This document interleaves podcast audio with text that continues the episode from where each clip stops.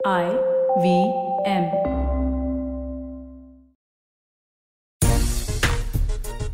बड़ी पुरानी कहावत है कि एक दिन हीरो तो दूसरे दिन ज़ीरो। और ये कहावत आरसीबी यानी कि रॉयल चैलेंजर्स बेंगलुरु पर बिल्कुल फिट बैठती है।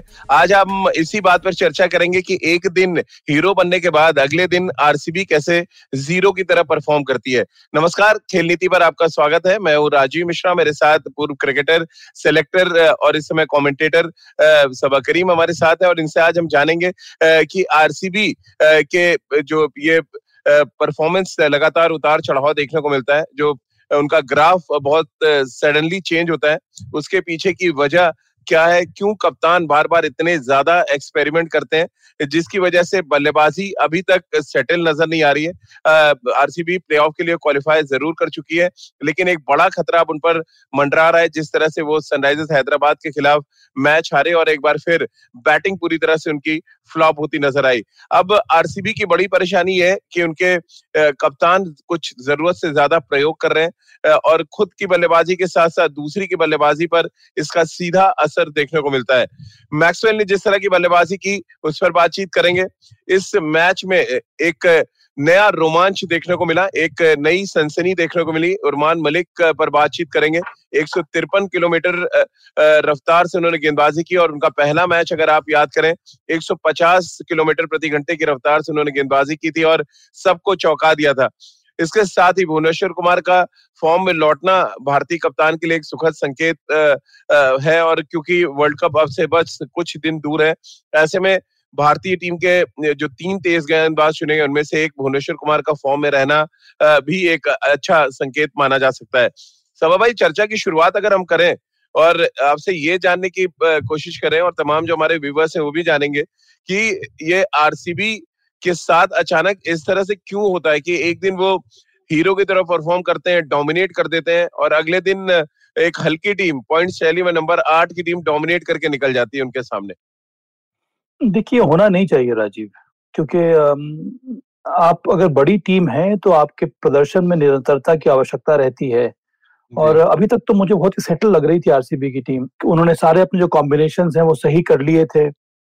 उनकी गेंदबाजी में अगर आप देखें तो वो गहराई नज़र आ रही थी। काइल जेमिसन हालाँकि उनको दूसरे लेग में खिलाया नहीं गया है, पर उसके बावजूद उन्होंने जो जो गेंदबाजों को खिलाया है, उनका प्रदर्शन काफ़ी अच्छा रह रहा है। हर्षल पटेल है उनके पास, मोहम्मद सिराज है, गार्टन को वो खिला रहे हैं। उसके साथ साथ उनके पास दो अच्छे स्पिनर्स मिल गए हैं, उनको यजुंदर चाहल, जिनका फॉर्म काफ़ी अच्छा है। उनके पास शाहबाज है, जो बड़े ही शानदार ऑलराउंडर, लेफ़्ट आर्म स्पिनर है, अच्छी बल्लेबाजी कर लेते हैं। उनके पास मेरे ख्याल में तीन या चार मैच विनिंग बल्लेबाज हैं। उसमें खुद कप्तान विराट कोहली शामिल है। पर देखिए ज़रूरी ये भी है कि और ये काफ़ी कई बार इस, बारे में चर्चा हो चुकी है कि जो आपके सबसे अच्छे प्लेयर हैं उनको सबसे ज़्यादा गेंदें मिलनी चाहिए रन बनाने के लिए मैच जिताने के लिए। पर कई बार ऐसा लगता है कि वो सिचुएशन आती नहीं आरसीबी के आरसीबी के पास। अगर हम एबी डिविलियर्स की बात कर ले कल के मैच में उनको नंबर छह पर खिलाया गया। मैं मानता हूँ कि हर एक जो टी ट्वेंटी का सबसे बड़ा बल्लेबाज होता है वो ओपन नहीं कर सकता है। उसकी अलग अलग जगह होती है। पर जहाँ पर उसका स्लॉट बना हुआ है अगर वहाँ पर भी आप उसको नहीं भेजेंगे तो उसके लिए रन बनाना बड़ा मुश्किल हो जाता है। और और और आप जितनी भी फ्लेक्सिबिलिटी दिखाएँगे जितना भी आप विश्वास रखेंगे उस खिलाड़ी के ऊपर और उसको भी समय चाहिए रन बनाने के लिए और मैच जिताने के लिए। आ, कल जिस प्रकार की प्लानिंग रही आ, वो बहुत ही अटपटी सी थी। नंबर तीन पर आपने डैन क्रिश्चियन को भेजा। वो पहली बार नहीं है इसके पहले मैच में भी वो आ चुके हैं नंबर तीन पर। उनका कोई भी इम्पैक्ट रहा नहीं है अभी तक ना ही केवल इस आईपीएल में पर इसके पहले भी मुझे याद नहीं है कभी उन्होंने उस तरह के मैच विनिंग परफॉर्मेंसेस दिए होंगे। नंबर चार पर आपने आप के एस भारत को लेकर आए। के एस भारत जब भी नंबर तीन पर आए हैं बैटिंग करने के लिए वहाँ पर आपके लिए यूजफुल रन उन्होंने बनाए हैं। तो आपने जो मेन प्लेयर्स है उनको आप पीछे ढकेलते गए तो उनको आपने समय दिया रन बनाने के लिए। और इसी वजह से मुझे लगता है कि आरसीबी की हालत हो रही है। आरसीबी के लिए चूँकि वो प्ले में क्वालिफाई कर गए हैं बहुत ज़्यादा ज़रूरी है कि वो सेटल कॉम्बिनेशन के साथ सही बल्लेबाजी क्रम के साथ वो मैदान में उतरे तभी उनको जीत मिलेगी। मैं अभी भी मानता हूँ कि आरसीबी की टीम में सही संतुलन है पर उनको अपने सभी रिसोर्सेस को ठीक प्रकार से यूटिलाइज करने आ, आ, की जो कला होती है उसको जानना बहुत ज़रूरी है। बिल्कुल और साथ में सभा भाई अगर हम बात करें मैक्सवेल के बैटिंग ऑर्डर को लेके इस टूर्नामेंट के हीरो हैं अभी तक चाहे जितनी भी टीमें हम देख लें वो अलग अंदाज में बैटिंग कर रहे हैं। अब सडनली वो नंबर चार पे बहुत कंसिस्टेंट खेल रहे थे। उनको पाँच पे ले जाया गया। फिर, जैसा कि आपने भी कहा एबी डिविलियर्स के बारे में कि उनको नीचे ले गए। लेकिन वो जो कहते हैं ना फिनिश करने वाला मादा क्या एबी डिविलियर्स में खत्म हो रहा है सभा भाई? क्योंकि कल का मैच अगर हम याद करें तीन बॉलों पे बारह रन चाहिए थे। उन्होंने छक्का लगा दिया और अगली दो गेंदों पे फिर वो छह रन नहीं बने। कैसे आप देखते हैं एबी डिविलियर्स का एक तो नीचे भेजा जाना क्या ये इम्पैक्ट डाल रहा है या वो जो क्वालिटी ऑफ़ क्रिकेट थी एबी डिविलियर्स के पास वो बढ़ती एज के साथ कम हो रही है? Uh, मुझे लगता नहीं कि वो क्वालिटी कम हो रही है राज़ी। मुझे लगता है कि uh, हर एक बार चैलेंज यही रहता है गेंदबाजों के लिए कि वो एबी डिविलियर्स को किस तरह से रोकें। उनके गेम को सभी टीमों के जो वीडियो एनालिस्ट होते हैं वो तलाशते हैं। वहाँ पर उनको उनकी कमज़ोरी अगर थोड़ी बहुत है तो उसको निकालते हैं और फिर वो वो जो नॉलेज है वो जो इन्फॉर्मेशन है वो गेंदबाजों को प्रोवाइड किया जाता है। अब वो निर्भर करता है गेंदबाजों के ऊपर कि आप वो उस प्लान को जहाँ पर वहाँ पर बॉल डालनी है उसको आप एग्जीक्यूट कर पा रहे हैं कि नहीं। हम्म, बहुत हम्म। कम बार बहुत कम बॉलर उसको एग्जीक्यूट कर पाते हैं। कल फॉर्चुनेटली ये रहा कि भुवनेश्वर कुमार ने वो जो प्लान्स थे उनके जहाँ पर उनको बॉल बॉलिंग करनी चाहिए थी जहाँ पर थोड़ा बहुत उनका कमज़ोर एरिया है वहाँ पर वो कर पाए। उसके बावजूद उन्होंने एक छक्का ज़रूर लगा दिया। दूसरे छोर से अगर कोई और उसी प्रकार का बल्लेबाज होता तो फिर वो स्ट्राइक रोटेट हो जाता और चांसेस बन जाते। एबी डिविलियर्स ने प्रयास ज़रूर किया। मुझे ये भी लग रहा है कि उनको उनके लिए भी रन बनाने के लिए इस तरह के बड़े बड़े शॉट्स लगाने के लिए थोड़ा समय चाहिए होता है। अगर आप एक्सपेक्ट करेंगे कि हर मैच में आकर कम गेंदों में सबसे ज़्यादा रन बनाने बना लें वो आसान नहीं है। मुझे ये लगता है राजीव के ग्लेन मैक्स और एबी डिविलियर्स के बारे में आरसीबी ने ये सोच लिया है कि उनको एक प्रकार के स्लॉट में ही जाएँगे भेजेंगे बल्लेबाजी करने के लिए। अब कल क्या हुआ? विराट कोहली बहुत जल्दी आउट हो गए। डैन क्रिस्टन बहुत जल्दी आउट हो गए। तो मुझे ये लगता है कि आरसीबी ये चाहता है कि पावर प्ले में ग्लेन मैक्सवेल को को बल्लेबाजी करने की आवश्यकता नहीं है। उनको अगर बैटिंग करनी होगी तो आठ से बारह के स्लॉट में करनी होगी और बारह ओवर के बाद का जो स्लॉट आता है उसमें एबी डिविलियर्स को बल्लेबाजी करनी होगी। इसी सोच की वजह से ही मुझे लगा कि नीचे रखा ग्लेन मैक्सवेल को जो कि मेरे हिसाब से उचित नहीं था।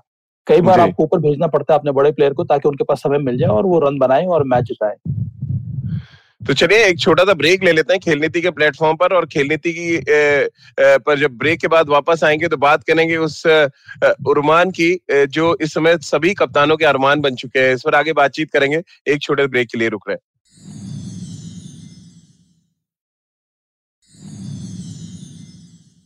ब्रेक के बाद एक बार फिर आपका स्वागत है खेल नीति के प्लेटफॉर्म पर। सभा भाई जैसा कि ब्रेक से पहले मैंने कहा था कि सभी कप्तानों के अरमान बन चुके हैं इस समय अरमान, जिस तरह की वो गेंदबाजी कर रहे हैं। और उनका रनअप तो बरबस मुझे वकार यूनुस की याद दिला रहा था, जिस तरह से वो लोड करते हैं। बहुत बड़ा प्रोस्पेक्ट के तौर पर आप देख रहे हैं या अभी जल्दबाजी होगी है कहना कि एक अच्छे प्रोस्पेक्ट है वो? देखिए, मुझे लगता है कि प्रोस्पेक्ट बहुत अच्छे हैं, पर अभी जल्दबाजी होगी। मुझे लगता है थोड़ा उनको समय देना होगा। अभी मेरे ख्याल में उन्होंने सिर्फ़ एक साल ही डोमेस्टिक क्रिकेट खेली है।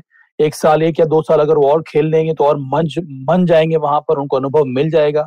क्योंकि टी ट्वेंटी में तो आपको सिर्फ़ चार ओवर डालने होते हैं वहाँ पर आपकी गति आप मेंटेन कर सकते हैं पर डोमेस्टिक सीज़न में आपको बहुत कुछ अनुभव मिल जाता है। व्हाइट बॉल क्रिकेट का वनडे क्रिकेट का रणजी ट्रॉफी खेलने का वहाँ से आपको बहुत कुछ सीखने को मिलता है। मुझे विश्वास है कि जो जो हुनर उमरान मलिक में है वो आने वाले समय में और भी निखर कर आएगा। और ये जो अरमान है ये सिर्फ़ आईपीएल टीम्स के लिए नहीं है मुझे लगता है ये भारतीय टीम के लिए भी है। और यहाँ पर इरफान पठान के बारे में मैं, मैं ये कहना चाहता हूँ कि इरफान पठान ने बहुत मेहनत की है। कुछ साल वो जे। के साथ एक कोच और एक प्लेयर के रूप में जुड़े हुए थे।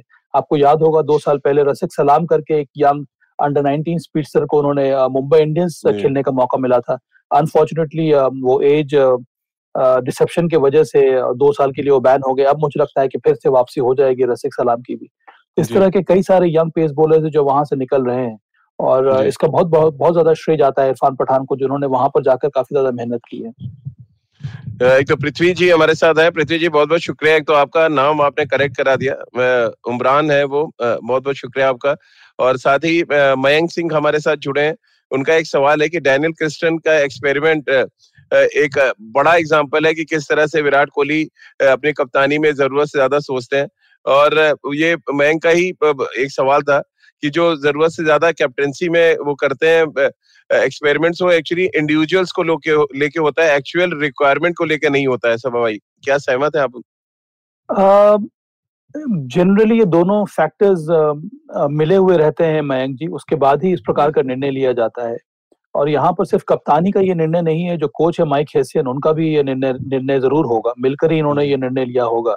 और मुझे लगता है कई बार मैचअप के हिसाब से भी ये निर्णय लिया जाता है कि अगर आप डैन क्रिस्टन को भेज रहे हैं तो उनके सामने कौन गेंदबाज है, उसके सामने इनको सफलता मिली है कि नहीं?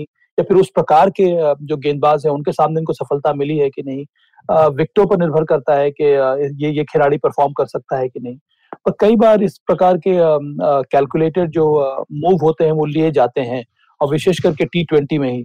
अब ये अलग बात है कि वो कई बार आपको सफलता दिलाते हैं कई बार आपको सफलता मिलती नहीं है। पर कल के मैच की अगर हम विशेष करके बात करें तो मुझे लगा कि मैच के मैच हारने का बहुत बड़ा कारण ये था कि आपने अपने जो मेन मैच विनिंग बल्लेबाज हैं उनको बहुत पीछे रखा उनको ज़्यादा ओवर्स मिले नहीं और विकेट धीरे धीरे और ज़्यादा कठिन होता गया। और अंत में बहुत ज़्यादा मुश्किल हो गया मैच जीतना या फिर रन बनाना एबी डिविलियर्स के लिए भी। उमरान पे वापस बात कर लें सभा भाई। बड़ी प्योर गेंदबाजी नज़र आती है, यानी कि उनको एक चीज़ पता है कि रफ्तार के साथ गेंदबाजी करनी है। और अगर हम यूएई के विकेट्स पे देखें, ज़्यादातर एक्सपीरियंस गेंदबाज स्लोवर्स डाल रहे हैं कटर्स डाल रहे हैं। प्योर स्पीड जो है, वो उमरान की गेंदबाजी में नज़र आई है। क्या इस प्योरिटी को बचाने की बीसीसीआई को करनी चाहिए पहल? क्योंकि इतनी रफ्तार के साथ बहुत लंबे अरसे के बाद हमने कोई गेंदबाज देखा है। बहुत आने के बाद जो 150 के ऊपर क्लॉक कर रहा है राजीव और हाँ आपने सही कहा कि उमरान मलिक को ठीक प्रकार से ट्रीट करना होगा। अब वर्कलोड मैनेजमेंट के ऊपर उनको ध्यान देना होगा। जेएनके के जो प्रोफेशनल कोचेज हैं और जो सपोर्ट स्टाफ हैं मुझे उनको लगता है कि ध्यान देना होगा। मुझे मुझे ये भी लगता है कि नेशनल क्रिकेट एकेडमी को यहाँ पर स्टेप इन करना चाहिए ताकि वो कम्युनिकेशन हम्म। बना रहे जे के क्रिकेट एसोसिएशन के साथ टीम मैनेजमेंट के साथ कप्तान के साथ कि भाई ये एक बहुत ही स्पेशल पेस बॉलर हमें मिला है। इसको आप ठीक प्रकार से ट्रीट करें। इसको ज़्यादा ओवर्स डलवाने की ज़रूरत नहीं है। इसको हम लगातार मैचेस खिलवाने की ज़रूरत नहीं है। अब कई बार ये होता है राजीव के रणजी ट्रॉफी में करीब सात या आठ मैचेस होते हैं। और विशेष करके जो इमर्जिंग टीम्स होती हैं वो ये चाहती हैं उनके जो मेन प्लेयर्स है वो हर मैच खेलें। आप पर यहाँ पर उमरान मलिक के साथ इस पर ध्यान देना होगा। कि अगर आप उनको सब मैचेस खिलाएँगे तो हो सकता है कि जब तक सीज़न खत्म हो जाए तो उनकी गति 150 या नीचे आकर 140 हो जाए।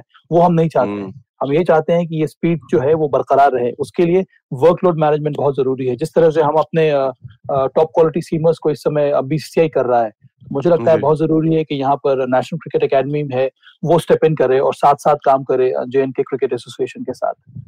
वसंत नारायण हमारे एक व्यूवर है, उनका सवाल है सभाई की विराट वर्सेस विलियमसन में विलियमसन को जीत मिली इस मुकाबले में। और एक गेंदबाज, उमरान, जिनके बारे में हम बात कर रहे हैं, वो बहुत ज़्यादा उन्होंने फ़र्क डाल दिया।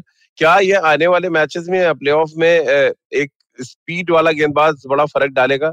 और साथ ही उन्होंने कहा, अगर ऐसा है तो फिर सीएसके सबसे ज़्यादा लैक कर रही है इस तरह का गेंदबाज। आ, मुझे लगता है सीएसके ने इसी वजह से जॉश हेजलवुड को खिलाया है। उनके पास भी स्पीड है। वो भी करीब 144 145 के आ, के, स्पीड से बॉलिंग करते हैं। हो सकता है कि रेगुलरली ये स्पीड ना वो जनरेट करे। पर जनरली वो भी एक अच्छे स्पीडस्टर हैं। हर एक टीम में अगर आप देखेंगे तो हर टीम में कोई ना कोई ऐसा तेज गति वाला पेस बॉलर है। अब दिल्ली कैपिटल्स की बात कर ले उनके पास रबाडा और और, और आनरेक नॉटके हैं। अगर आप इस समय आरसीबी की बात करें तो उनके पास ऐसा कोई पेस बॉलर है नहीं। काइली जेमिसन था वो उसको बिठा नहीं रहे पर ऐसे पेस बॉलर हम्म। वसंत आपको बहुत सही स्टेटमेंट है ये कि आप टीमों के पास ऐसी टीम जिनके पास कम से कम एक टॉप क्वालिटी या फिर स्पीड जनरेट करने वाला कोई अगर पेस बॉलर हो तो उसको फ़ायदा मिलेगा। उमरान की विशेषता यह है कि उनका विश्वास सिर्फ़ गति पर है। और और एक और चीज़ दर्शाता है कि अगर आप गति से बॉलिंग करेंगे और डिसिप्लिन के साथ बॉलिंग करेंगे और बॉडी की तरफ़ बॉलिंग करेंगे तो हम्म। बल्लेबाजों को पसंद आता नहीं है। ये माना जाता है कि अगर गति मिलती है टी ट्वेंटी में तो वहाँ पर बल्लेबाजों को फ़ायदा मिलता है पर उमरान मलिक के साथ ये बात नहीं हो रही क्योंकि उनकी गति कुछ ज़्यादा ही है।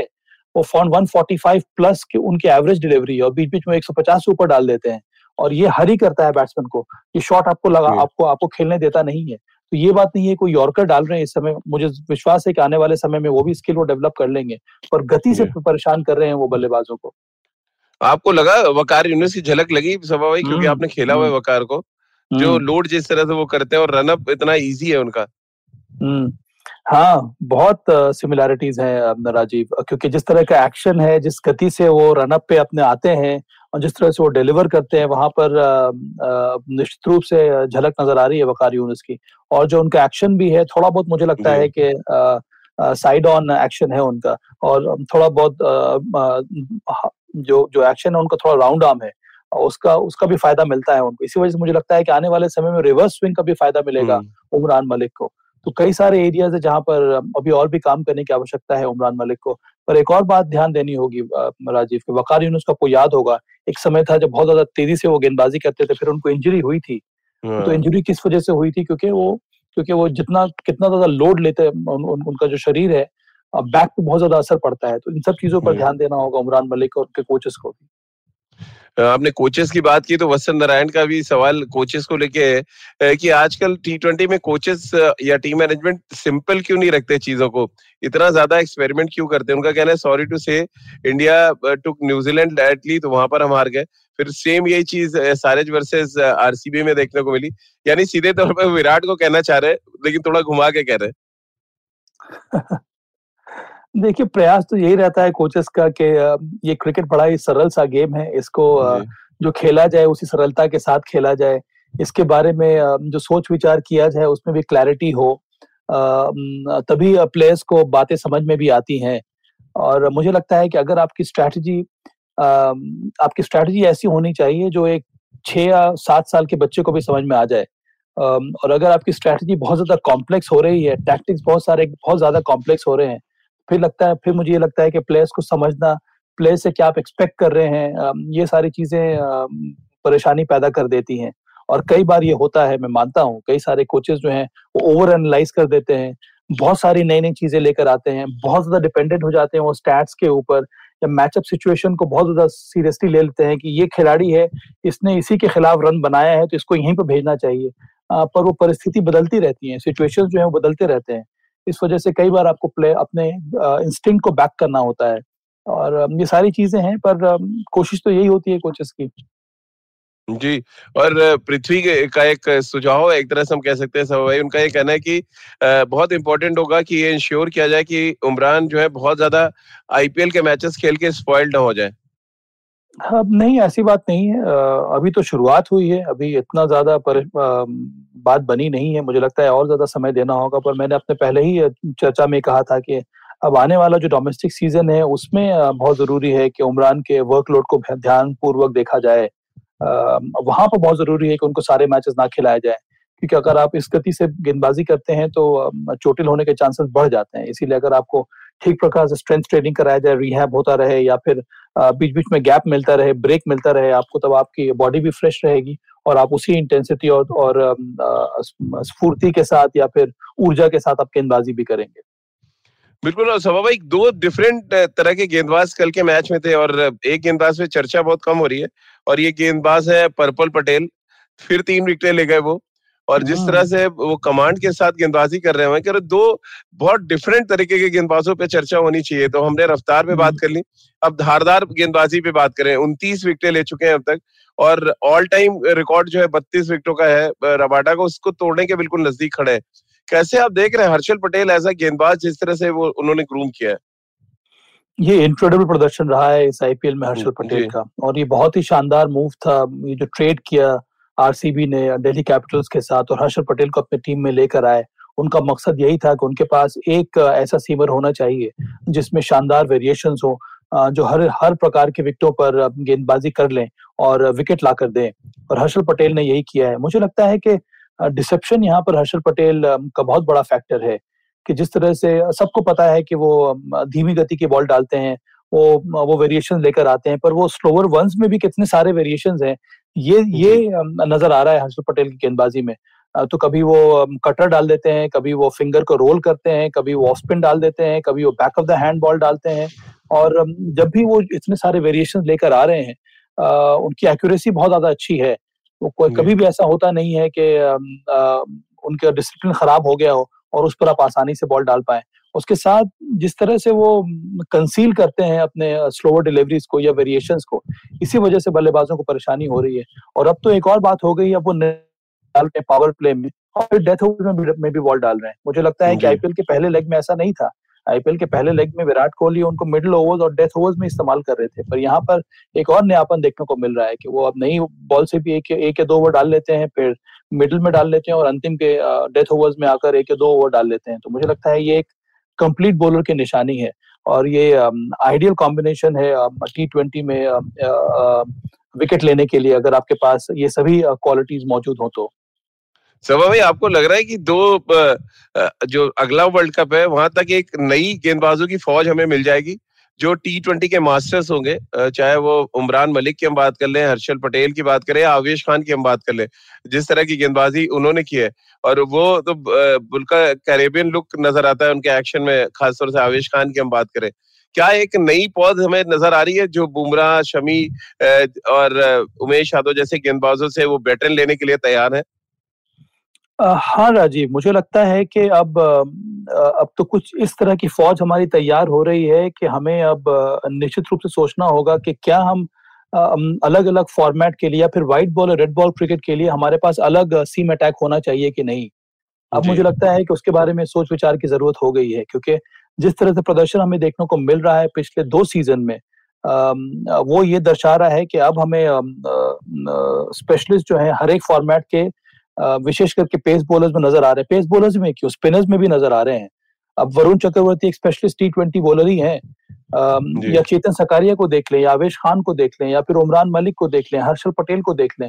कई सारे आपके पास ऐसे पेस बॉलर्स या बॉलर्स नज़र आ रहे हैं। जो अपने हिसाब से अपने अपने क्वालिटीज की वजह से एक स्पेशल फॉर्मेट खेल सकते हैं। मुझे लगता है कि इन सभी बॉलर्स को ग्रूम करने का समय आ गया है और इनको मौका देने का समय आ गया है। और जो कि बहुत बड़ी बात है। क्योंकि अगर हमारे पास बॉलिंग अटैक अलग अलग फॉर्मेट के लिए फिर व्हाइट बॉल क्रिकेट के लिए अलग हो जाए और रेड बॉल क्रिकेट के लिए अलग हो जाए तब मुझे लगता है कि हमारा प्रदर्शन और अच्छा रहेगा। और उन सभी बॉलर्स की लॉन्जेविटी भी बढ़ती जाएगी क्योंकि पेस बॉलर्स को ठीक प्रकार से ट्रीट करना बहुत ज़रूरी है राजीव। वसंत नारायण जी का एक सवाल है सीएसके को लेके, क्योंकि आज सीएसके अपना मैच खेलेगी और बड़ा इंपॉर्टेंट मुकाबला है उनके लिए। अगर उनको 20 अंक लेके नंबर एक पर जाना है और दिल्ली के साथ स्टैंड करना और ये पिक्चर क्लियर रखनी है कि अब कोई नंबर एक और दो पे आएगा नहीं दिल्ली और चेन्नई के अलावा। सीएसके की बॉलिंग को लेकर है सवाल वसंत नारायण का कि CSK bowling is a little light and it has let them down in two games. How should uh, CSK figure uh, this out and extra pace uh, trouble their batsmen? How should they figure it out? देखिए दो पहलू हैं CSK की team के एक तो मुझे ये लग रहा है कि सीएसके बहुत ज़्यादा डिपेंडेंट हो रही है उनके ओपनिंग बल्लेबाजों के ऊपर ऋतुराज गायकवाड़ और डुप्लेसी उसके अलावा अगर आप देखेंगे तो एक बहुत बड़ा गैप मुझे नज़र आता है और अंत में फिर आपके पास जडेजा मिल रहे हैं आपको मोइन अली ने बीच बीच में कैमियो खेले हैं अंबाटी राइडू जब भी उनको मौका मिला है वहाँ पर उन्होंने रन बनाया है। पर जो मिडिल ऑर्डर में स्टेबिलिटी होनी चाहिए वो कई बार नज़र नहीं आई है सीएसके की टीम में। तो ये एक परेशानी का सबब विशेष करके क्वालिफायर्स में देखने को मिल सकता है सीएसके की तरफ़ से। और दूसरी बात है उनकी गेंदबाजी। उनके गेंदबाज हैं कौन कौन जो आपके लिए विकेट लाके दे सकते हैं? जॉर्ज हेजलवुड हो गए। दीपक चाहर हो गए डुवेन ब्रावो हो गए। डुवेन ब्रावो कुछ इसी प्रकार का रोल निभा सकते हैं जो हर्षल पटेल निभा रहे हैं। मुझे लगा कि पिछला मैच जो सी की हारी थी उसमें ड्वेन ब्रावो को सिर्फ़ अंतिम के ओवर्स लेकर आए। और वहाँ पर दबाव बहुत ज़्यादा बढ़ जाता है। अगर उनको पहले भी ओवर एक दो ओवर करा लेते तो वो बॉलर को जो रिदम है वो मिल जाता। और फिर वहाँ पर अंतिम ओवर्स में भी डेथ ओवर्स में भी आकर वो अच्छी गेंदबाजी कर सकते थे। तो मुझे लगता है कि यहाँ पर भी प्रॉपर यूटिलाइजेशन करना होगा एमएस को अपने रिसोर्सेस का विशेष करके गेंदबाजों का। धर्मेंद्र जडेजा क्या वो रेगुलरली चार ओवर डाल रहे हैं? मुझे लगता नहीं वो डाल पा रहे हैं। एक या दो ओवर किसी मैच में डालते हैं किसी किसी मैच में चार ओवर डाल रहे हैं। मोइन अली का इस्तेमाल वो कर रहे हैं। सैम करन इंजर्ड हो गए उनके जगह पर। डोमिनिक ड्रेक्स जो कैरेबियन प्रीमियर लीग में खेलते हैं अच्छा प्रदर्शन हम्म। रहा है उनका उनको लाया गया। क्या उनको मौका मिलेगा? मुझे लगता नहीं है कि इस फ़ेज़ में ड्रेक्स को, को, को वो ट्राई करेंगे। तो जो जो आपके पास बोलर्स हैं उन्हीं को अगर आप ठीक प्रकार से यूटिलाइज करेंगे तब फ़ायदा होगा। के आसिफ करके एक और नया पेस बॉलर उन्होंने इस्तेमाल किया था बीच में एक मैच में। उसको पिछले मैच में गेंदबाजी कराई नहीं। तो इस वजह से मुझे लगता है कि रिदम भी ब्रेक हो जाता है बॉलर्स का। अगर आपने उसको किसी बॉलर को खिलाया है तो उसको आपको फिर आप ट्रस्ट करना पड़ेगा और हर एक मैच में उसको मौका देना होगा। तो चलिए, एक और छोटा सा ब्रेक यहाँ पर ले लेते हैं। ब्रेक के बाद जब वापस आएँगे तो पंजाब किंग्स के लिए क्या कुछ संभावना है? और के राहुल मयंक अग्रवाल जैसे खिलाड़ियों के लिए कितना इंपॉर्टेंट ये मुकाबला है? क्या कुछ इम्पैक्ट वो छोड़ेंगे? और अर्शदीप सिंह, जो बहुत ज़्यादा चर्चा में अपनी गेंदबाजी को लेके, उस पर भी आगे बातचीत करेंगे। एक छोटे ब्रेक के लिए रुक रहे हैं।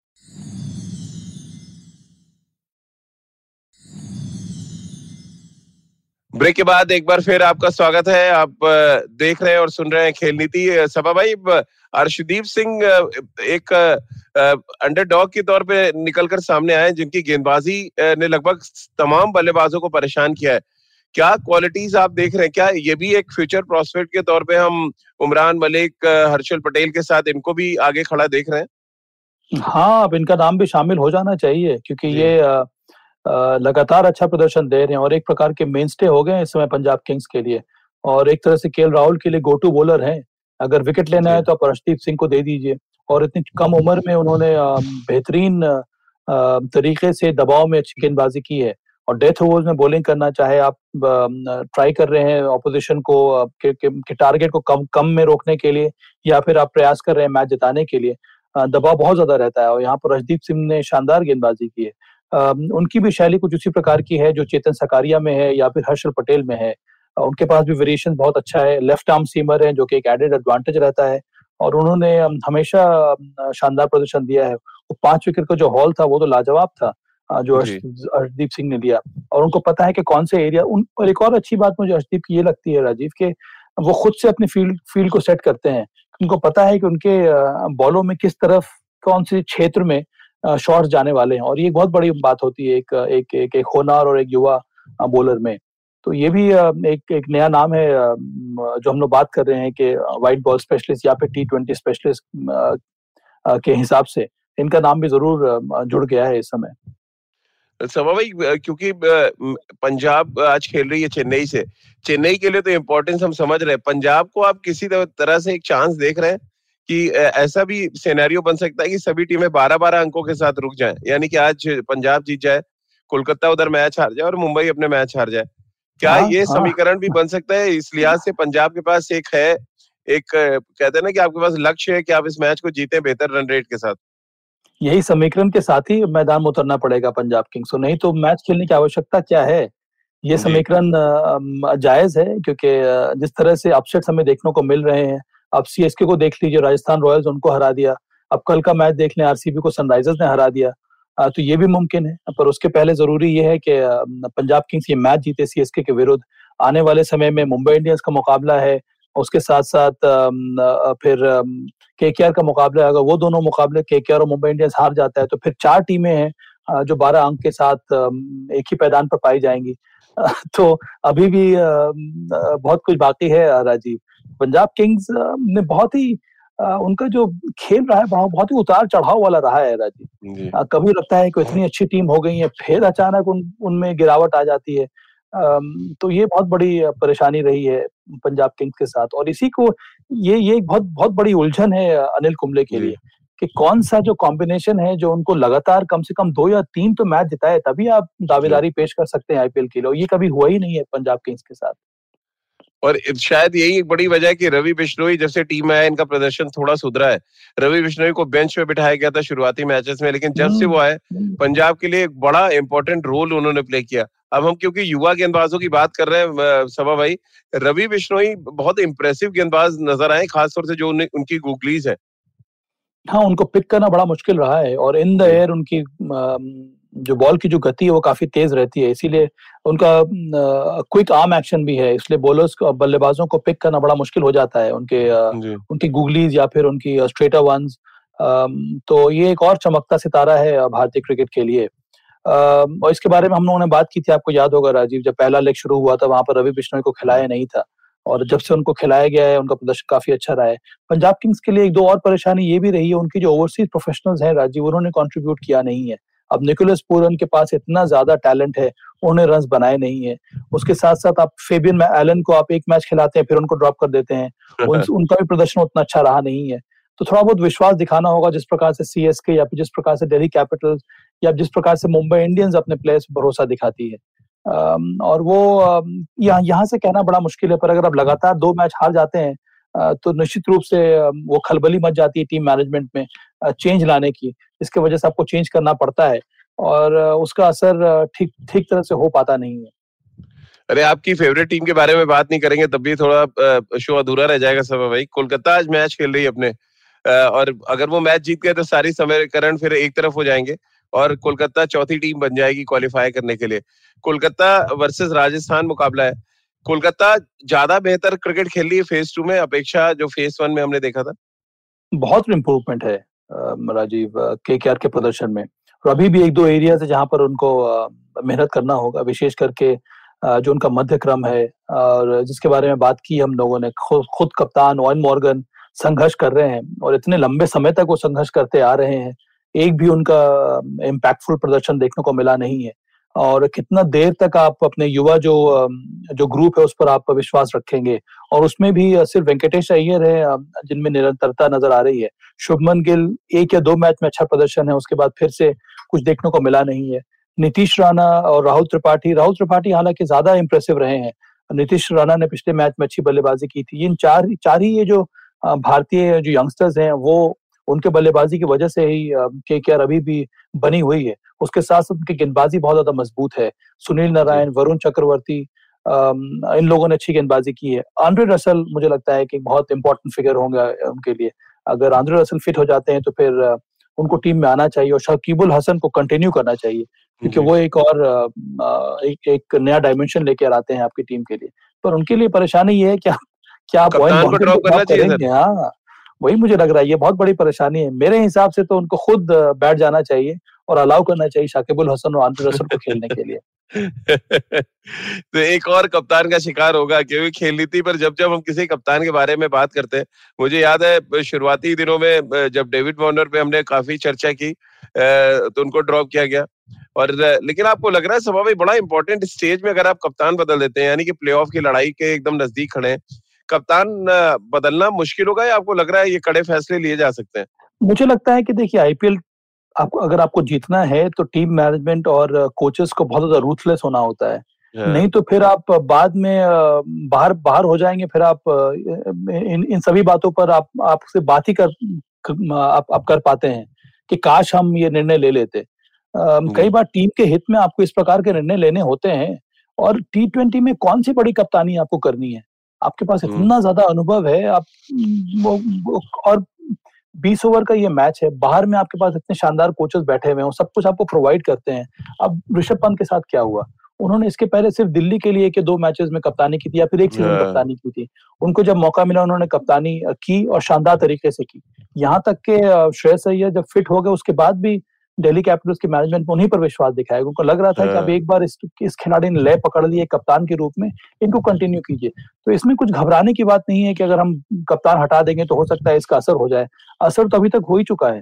रन तो उन्होंने बनाया नहीं है। कोई फ़ायदा मिल नहीं रहा है उस, उस प्रकार के प्लेयर का या कप्तान का। तो आपको क्या लग रहा है जो ये मुकाबला राजस्थान रॉयल्स की खास तौर से संजू सैमसन के लिए कितना इंपॉर्टेंट आप देख रहे हैं? दो अच्छी इनिंग्स हमने अक्सर देखा आईपीएल के पहले हाफ़ में अच्छा खेलते हैं सेकंड हाफ़ में उनका ग्राफ बहुत तेज़ी से गिर जाता है। इस बार उल्टा हुआ है, शायद सेलेक्ट ना होने की वजह से एक इम्पैक्ट पड़ा उनकी बल्लेबाजी में, बहुत ज़िम्मेदारी के साथ उन्होंने बैटिंग की है। संजू सैमसन जैसे खिलाड़ियों के लिए जॉब क्योंकि टी, टीम के लिहाज से राजस्थान के पास कुछ नहीं है। इंडिविजुअल खिलाड़ियों के हिसाब से आप राजस्थान रॉयल्स के लिए क्या संदेश देंगे? मुझे लगता है कि ये मौका है यहाँ पर संजू सैमसन के लिए अन्य खिलाड़ियों के लिए कि एक बार फिर से प्रभावित करे वो मैच जिताए। क्योंकि मुझे लगता है कि आने वाले समय में जो जो ऑप्शन होने वाला है उसमें इसी प्रकार के खिलाड़ी फिर से मुझे लगता है कि राजस्थान रॉयल्स की जो मैनेजमेंट है उनके लिए जाएगी। क्योंकि इसमें बहुत ज़्यादा एनर्जी है। और इस टीम में कुछ अलग प्रकार प्रकार की मुझे स्फूर्ति नज़र आती है। अब थोड़ी इनकन्सिस्टेंट ज़रूर है पर मुझे लगता है कि अगर और एक दो अच्छे प्लेयर उनके पास आ जाएँगे जो जो स्टेबिलिटी प्रदान करेंगे ये टीम बहुत अच्छी बहुत अच्छी साबित हो सकती है आने वाले समय में। संजू सैमसन की बल्लेबाजी में इस बार बहुत बड़ी स्थिरता नज़र आई है जो कि बहुत बड़ा संकेत है राजस्थान रॉयल्स के लिए भी और भारतीय क्रिकेट के लिए भी। चलिए सभा भाई बहुत बहुत शुक्रिया आपका हमारे साथ जुड़ने के लिए। तो आप भी खेल नीति के साथ रोज जुड़ जुड़ सकते हैं। सुबह नौ बज के तीस मिनट पर सिर्फ़ खेल नीति के यूट्यूब चैनल पर। इसको सब्सक्राइब करें अगर आपने नहीं किया है। इसके अलावा आईवीएम के फेसबुक पेज पर भी आप हमारे हर एपिसोड को देख सकते हैं और सुन सकते हैं। आप मुझसे जुड़ सकते हैं और अपने सवाल भेज सकते हैं। एट द रेट राजीव मिश मेरा ट्विटर हैंडल है। इसके अलावा खेल नीति का हर एपिसोड आप सुन सकते हैं आईवीएम ऐप पर आईवीएम पॉडकास्ट डॉट कॉम पर, गाना स्पोटिफाई सावन गूगल पॉडकास्ट या अन्य आई पॉडकास्टिंग नेटवर्क पर। अब सभी का बहुत बहुत शुक्रिया हमारे साथ जुड़ने के लिए।